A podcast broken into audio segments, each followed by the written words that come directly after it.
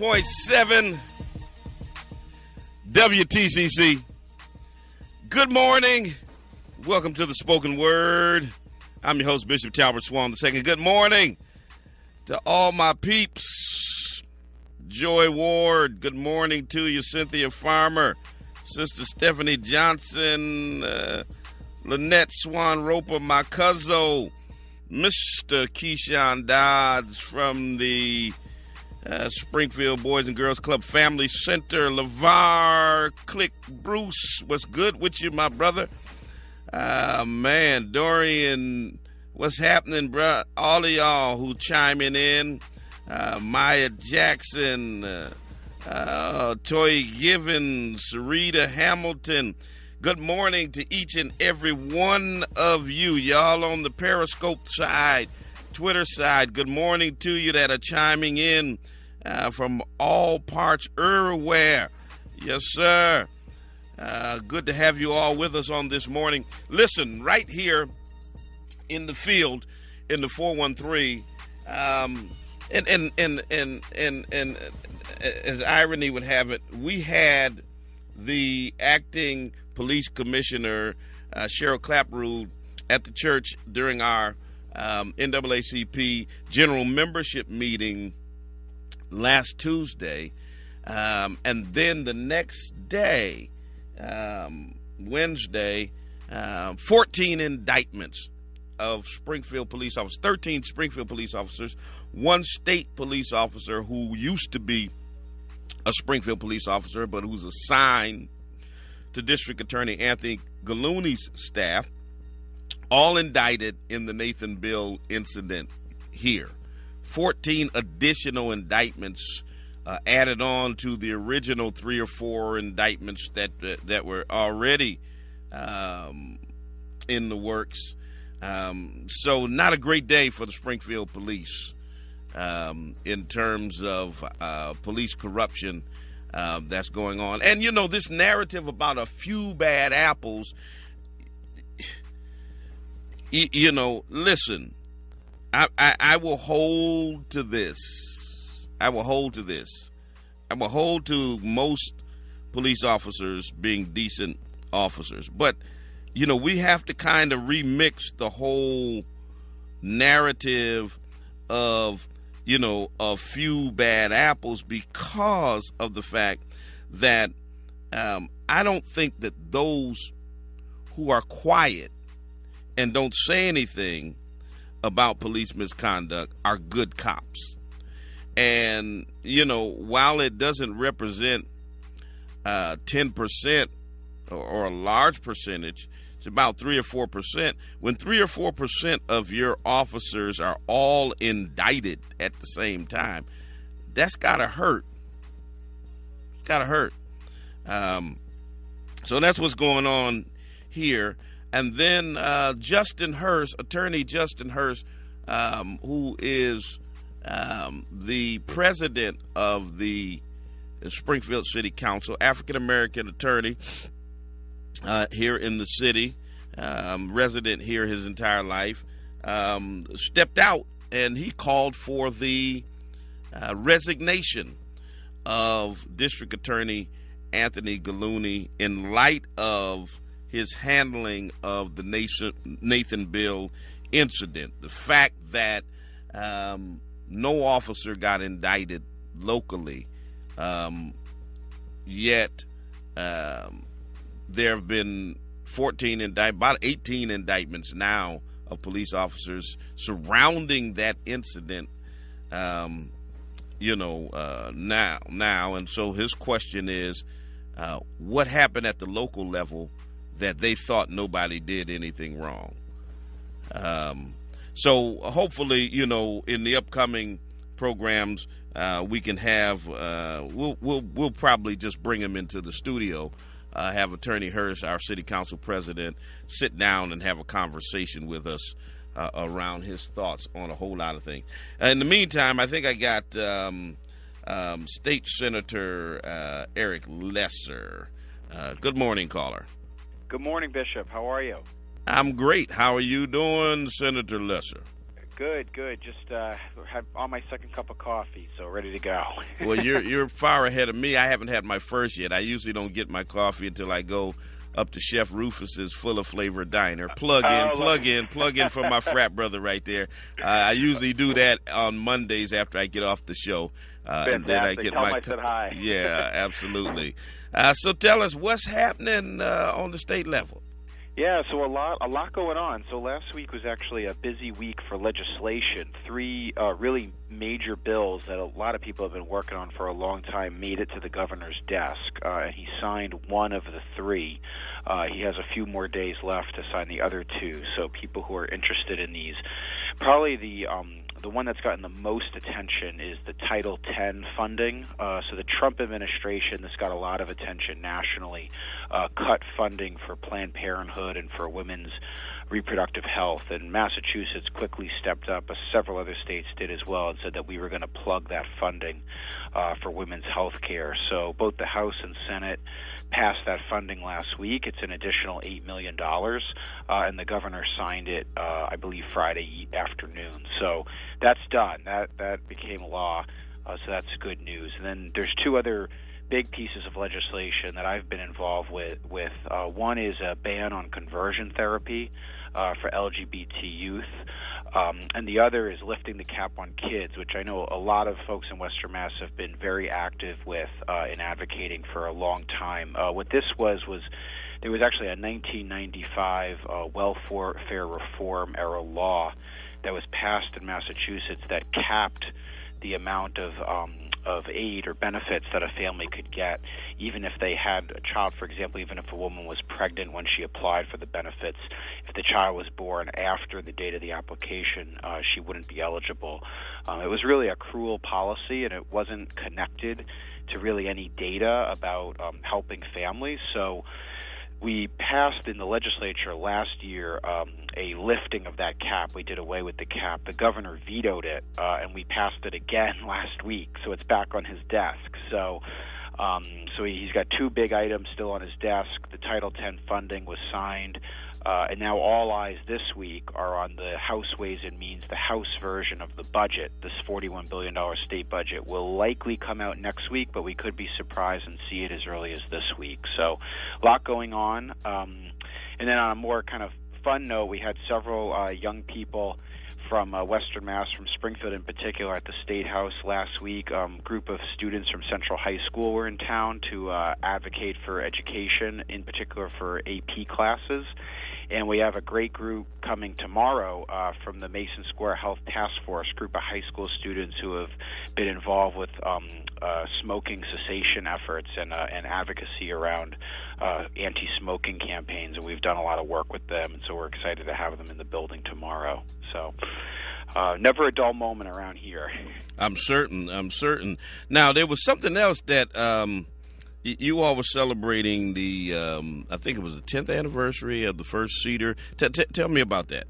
Yeah, well, thank, thanks, Bishop. So um, this is a, a kind of a, a, neat, just sort of personal item for me. When I was working for um, then Senator Obama back in 2008, I was actually in charge of carrying all his lug- luggage and logistics around the country for him, uh, with him and his traveling team. And it was April of 2008, and I realized that there was no way I was going to be able to get home uh, to Massachusetts to celebrate uh, Passover Seder. Passover is one of the biggest holidays for um, for Jewish people, of course, but it celebrates the story of Exodus. So a group of staffers and I uh, had said that, oh well, we'll try to celebrate it where we're going to be that night, which was Harrisburg, Pennsylvania. I mentioned this to Senator Obama when we were on the plane together, and he kind of looked at me and he said, "Oh, great, I'll I'll try to come." And I thought he was just being polite, and that was the end of it. Uh, make a long story short, we got together. It was about 10 o'clock at night after an all-day whistle stop tour from Philadelphia to Harrisburg, and we were about to sit down to get started, and um, and Obama po- poked his head in and said, "Hey, uh, I'm here to join," uh, and he sat down with us around the table. Uh, we read the Haggadah, which is the um, traditional Jewish text that tells the you know the full story of Exodus from beginning to end. And there's a tradition at the end uh, where everyone raises their glasses and they say next year in Jerusalem. Uh, so we all raised our glasses. We said next year in Jerusalem. We put our glasses down, and then he raised his glass and he said next year in the White House. uh, and so we all uh, we all cheered. And fast forward a year later, I'm working um, next door to the Oval Office. I was working as the assistant to David Axelrod, who was the president's senior advisor.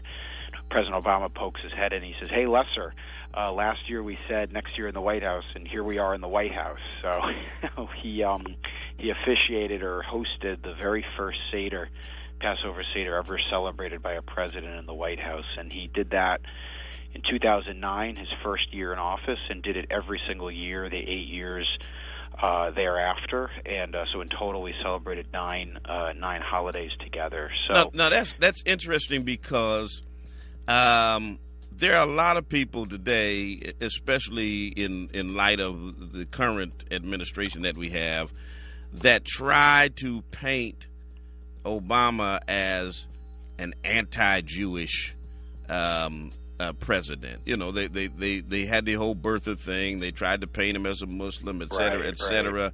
And now, in light of Trump uh, recognizing and moving the embassy to Jerusalem and, and and and those types of things, they're they're trying to juxtapose and compare and contrast uh, Trump's support of Israel to Obama's uh, and and paint Obama as an anti-Semite, et cetera. And you, as a Jewish person who worked in his administration, what do you say to those types of criticisms? Yeah, I mean, I mean, it's something I personally just find very offensive uh, on a personal level. Um, you know, first, just just politically, it's incorrect. Uh, you know, the Jewish community has been among the most enthusiastic supporters of the Democratic Party and President Obama in particular.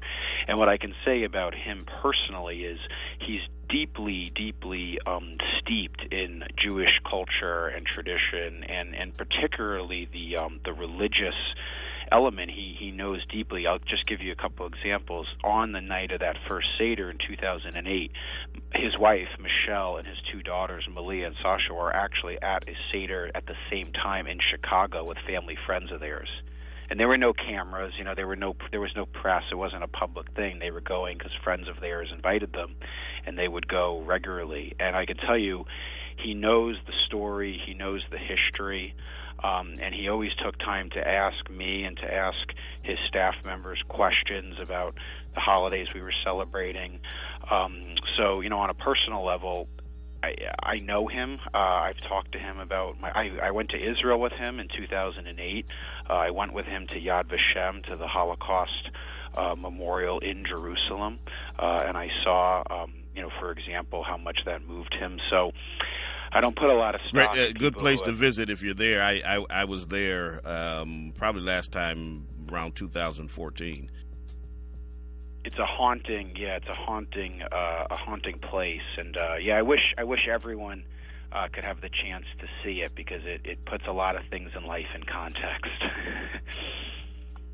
Absolutely, absolutely. Well, I appreciate that. That that that that bit of history is important, you know, in placing things in context because a lot of times people, you know, we live in a soundbite uh, generation, and um, and and people really don't read, they don't study, they don't really uh, take a, a a good look at history. Uh, and a lot of times their information is defined by whatever the talking points are of the people that they follow. Unfortunately, um, but you but you lived it and you experienced it with him. Uh, I appreciate you calling in and giving us the update on the state house and uh, everything that's happening. Um, how can people connect with you? Once again, I always like to keep people connected. Tell them how they can connect to your office uh, and anything you've got going on. yeah so uh first anyone can uh connect with me on twitter i know you, we follow each other on twitter You're, i'm not quite as active as you no one is but uh but uh but people can reach out to me at at eric lesser on twitter. Uh, i'm also on facebook eric lesser ma uh and also on instagram eric lesser ma and people can also just old fashioned give my office a call. four one three five two six 6501 is the office number, and my email is eric.lesser at masenate.gov. So, um, email, text, call, uh, Facebook, tweet, whatever you want. Uh, we're around, and we're always eager to hear from people. All right, Senator. Appreciate you. All right, thanks, Bishop. Take care. All Bye-bye. right. 413-736-2781. Once a month, uh, Senator Lesser uh, calls in, gives a State House update. Next week, we'll have Senator James Welch uh, on the program, trying to keep you informed. Those are here in the 413 area and around the region uh, of what's happening in the State House. So, so yesterday, um, Nipsey Hussle, Grammy nominated uh, rapper, uh, was murdered in um, L.A. Um, let me play a little bit of his dedication, and I'll come back um, and, and, and, and we'll talk um, a little further about that.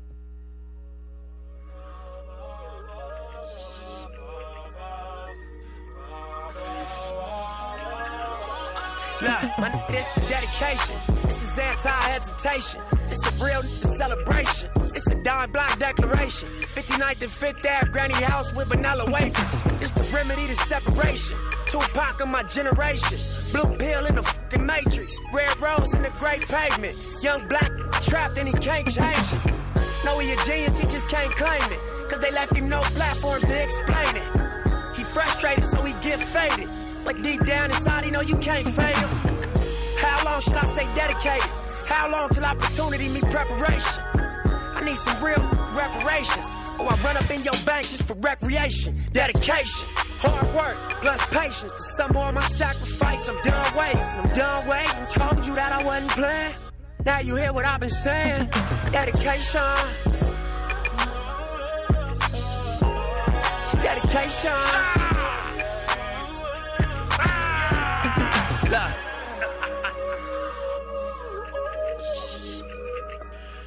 Ninety point seven WTCC.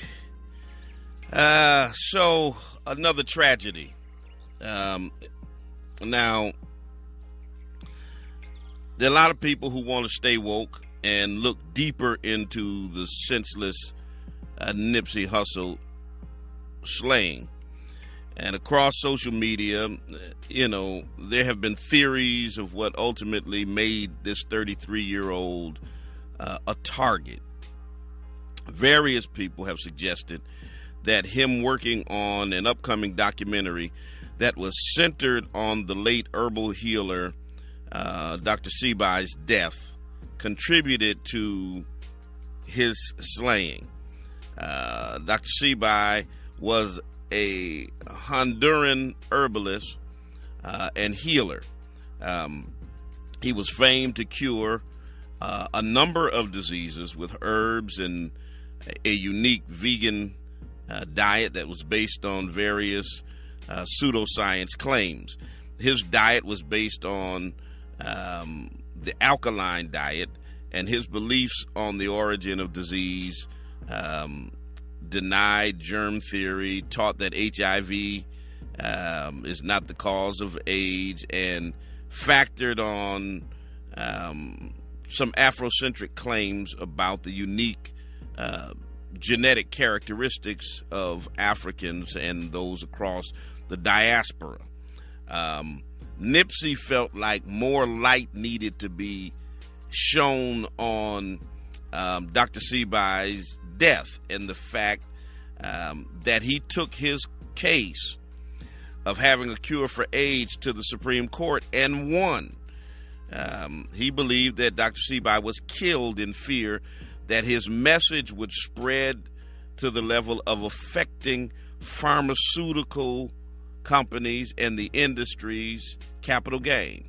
Um, that his cures for HIV/AIDS and and some forms of cancer um, would dry up um, a lot of money um, that pharmaceutical companies and doctors and hospitals gain in that industry. Um, and so many question whether uh, his shining a spotlight on this could have led to his death. Um, now, there were others who also felt that way back in the 90s when Lisa Left Eye Lopes, um, who was part of the group uh, TLC, um, died in Honduras, um, where she was going through doing a cleanse. Uh, she was connected to Dr. Sebi and was using um, his methods as well. Uh, and then uh, she died uh, in a in an accident in Honduras, and many back then speculated uh, about whether or not her highlighting using her high profile platform to highlight Dr. Sebi's work uh, was in part uh, possibly um, related to her death. Uh, fast forward, you know, uh, some 17, nearly two decades later, um, and we have another rapper who was highlighting this particular doctor. Not to mention the fact that his death, his own death, Dr. Sebi's death, was mysterious um, as well. Um, so uh, that's one of the theories around um, whether or not it, this was a government sanctioned hit uh, on Nipsey Hussle. And, you know, I know uh, that many people, you know, talk about, uh, well, you know, those are conspiracy theories, et cetera, et cetera. But the one thing that is clear uh, that you cannot deny um, um, is that the U.S. government has had its hand in on the assassination of black people across the globe. So, you know, it's not as far fetched as you might think it is when you consider um, um, the subversive efforts that the U.S. government has always had against um, against black people um, through, from COINTELPRO, um, um, you know, uh, basically monitoring the works uh, and the activities of Dr. King and Malcolm X and the Black Panthers and uh, any number of black people to the current administration, Trump's administration, his FBI uh, uh, f- created a category created a whole category to have an excuse to monitor black people. So they created this category never before used in the law enforcement community called black identity extremists. That's what Trump's administration created. So they would have a reason to monitor. It's basically the modern day COINTELPRO. Have a reason to monitor black people that it doesn't like. So we'll label them. I'm pretty sure they've by now labeled me as a black identity extremist, and I'm pr- I'm pretty sure there's some monitoring going on of me and probably of many others. Um, so let's not act like the U.S. government um, has its hands clean, you know, when it comes to um, having blood on its hand um, with assassinating black people. Uh, now, I'm not saying that's the reason. I'm not saying that's the that you know that's why uh, Nipsey um, was murdered. Um, but let's not act like that's not a plausible uh, explanation. 413 736 2781. Now, last week, the mayor of Chi Town, it, do we have anybody I know somebody's got to be watching me from Chicago. If you're from Chi Town, hit me up on Facebook or Periscope. Hit me up. Let me know you're, you're coming in from the Chi because I know I, I, always have somebody from the Chi. and um, I know y'all got to be with me today. Y'all's mayor, all right, you here. Y'all mayor has lost his mind. So so last week, the the uh, prosecutors dropped all the charges on Jussie Smollett, the Empire actor, Chi Town in the house. All right, I knew y'all was here. Just wanted you to acknowledge yourself. Um, and Rahm Emanuel lost his mind. Eddie Johnson, the police superintendent, lost his mind. White people across the country lost their ever loving minds. Now, white cops get off every day for murdering black people. And these same people tripping on Jussie Smollett don't say jack. You can hear crickets. Matter of fact, the week before charges were dropped against Jussie Smollett, two white police officers got off from murdering black people. All right? Two one for murdering a 17 year old black teenager in Pittsburgh, the other for murdering an autistic man who had his hands up. And both of these white cops got off. And you didn't hear a peep from Rahm Emanuel, no white mayors, white folk, nowhere. All of a sudden, a black man has the charges dropped against him on a minor charge, filing a false police report. And it's the second coming of OJ. I mean, they lost their minds. Seriously. And so Rahm Emanuel castigated his city for its handling of Jussie Smollett's case. He called the deal that was made by prosecutors, check this out, a whitewash of justice that sends a clear message that those in power are treated differently. Really? Really, Rahm? Really? I mean, this guy has to be the donkey of the of the year uh, and the biggest hypocrite that we know today. To hear him call the prosecutor's decision to accept an alternative resolution to the Smollett case a whitewash of justice in a city with one of the most corrupt police forces in America, um, in a city with a prosecutorial history as checkered as Chicago's. I mean, it's fundamentally ridiculous.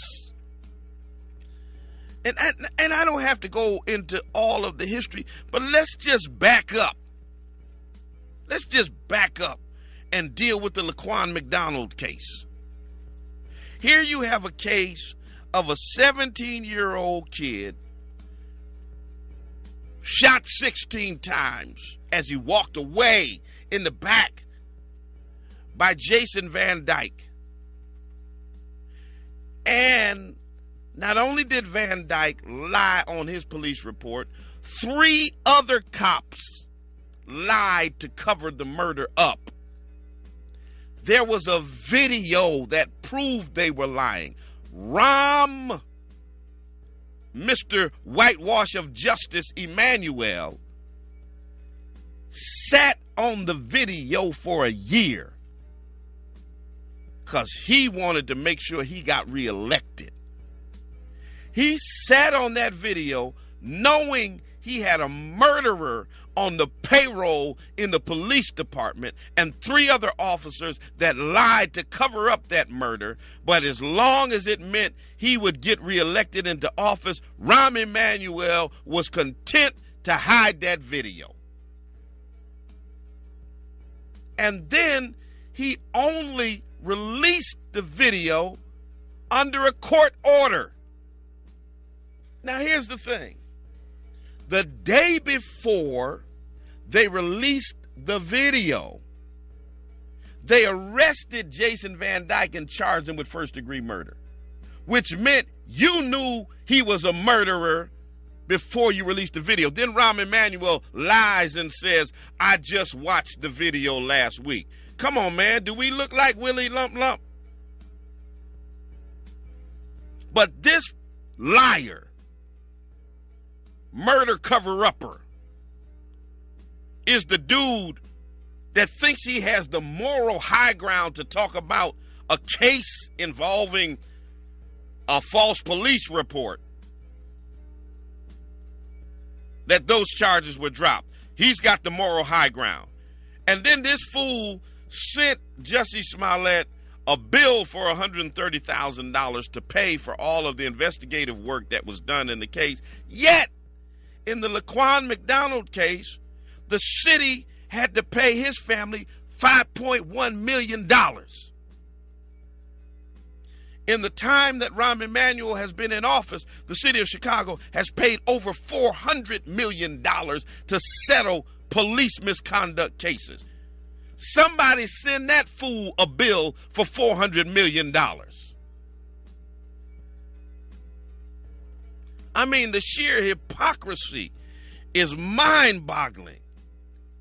I mean, this dude, you know, I mean, he's all on TV doing his rounds. He's on Good Morning America, this show, that show, having public temper tantrums all over the news in front of national audiences because charges were dropped on a black man on a minor charge. I mean, I, I felt like I was in the twilight zone. he, he had the nerve to say, How dare Jussie Smollett, after everybody saw, how dare he deny it? How, how dare you not have resigned? How dare you get on TV and say anything? Then he had the nerve to say, Is there no decency in this man? I mean, this is worse than the pot calling the kettle black.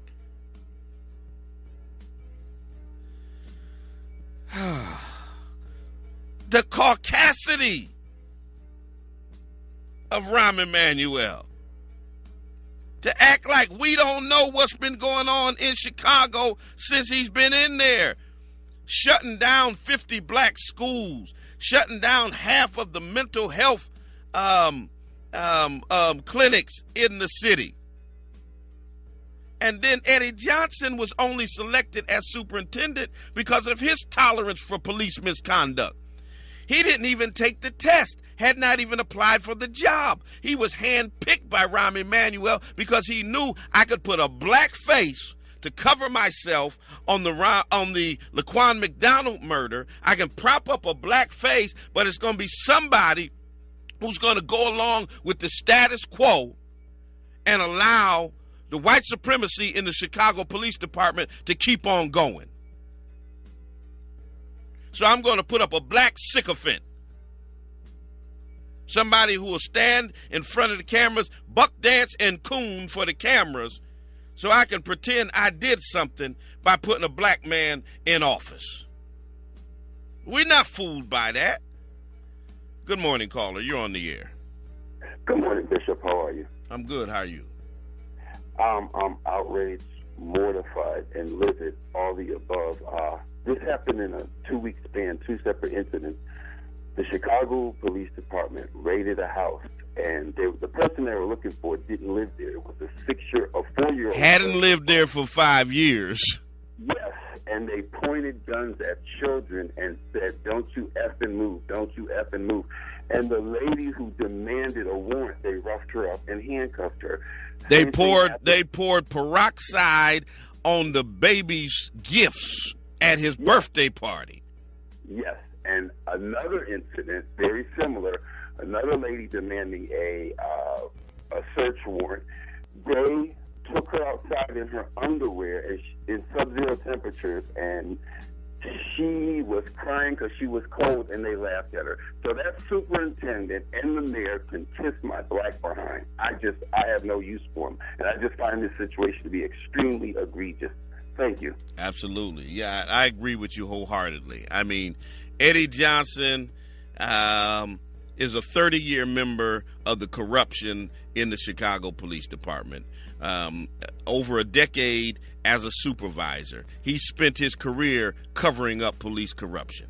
And all Rahm Emanuel did was prop up a black face to pretend that he was bringing about reforms in the corrupt police department in the wake of his screw up and his criminal behavior in the Laquan McDonald case. So all Eddie is, Eddie is the diamond and silk of the Chicago Police Department. Okay? That that that that's what he is. Um, so you're not fooling us, you know, because uh, uh, they skin folk don't mean they kin folk. Everybody who's our color ain't our kind. So you know, white folks, let me let me let me give you a word to the wise. Propping up black people to pretend you're not racist don't work with us.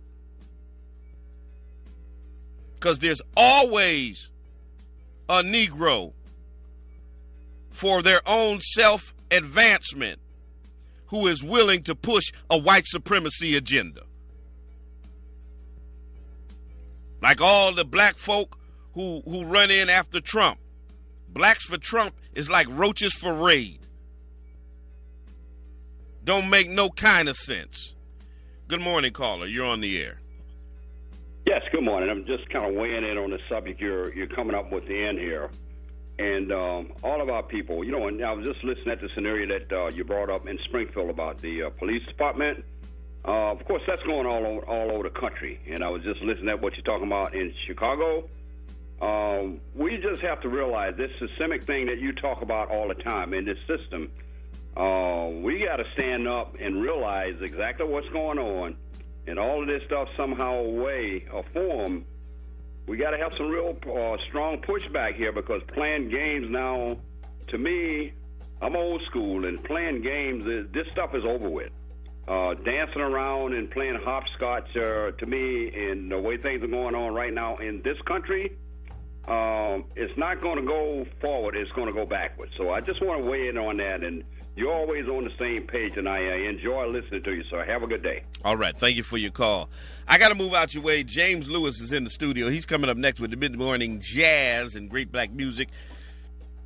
Just want to give you some things to remember. Every fourth Tuesday, the Greater Springfield NAACP meets at the Spring of Hope Church of God in Christ, 35 Alden Street. You're welcome to come in and be a part of us. Uh, also, if you're looking for a place to worship, check us out at the Spring of Hope Church of God in Christ. Check out our website, um, springofhopechurch.org, uh, or check out our Facebook or Twitter pages, etc. See everything that's happening there. Meet us on Sunday morning at 9:30 and at 11 a.m. Also, um, coming up uh, this month on April uh, 19th uh, Good Friday, um, Seven Last Words is going to take place at Spring of Hope Church of God in Christ. Six churches, seven last words. Uh, it's always a great time. Starts at 7 p.m. You want to be in the house on uh, Good Friday. All right, a lot of good things uh, that are happening um, at Spring of Hope. So definitely uh, want you to be uh, our guest. Okay, uh, and then my birthday is this month. It's April, y'all. It's my birthday month. Um, cash, check, credit card, all that cash app. Talbert Swan. I'm playing, but seriously, it is my birthday month. Uh, on the 24th, uh, I celebrate another uh, year of life, and so shout out to all of the April babies um, that are out there. Um, happy birthday to my birthday twin, Karen Hunter. Uh, we were both born on the same day. Uh, also, uh, the Bishop Daryl Hines is another one of my birthday twins. So, everybody uh, who was born on April 24th, uh, you're all good people. Shout out to every single one of you.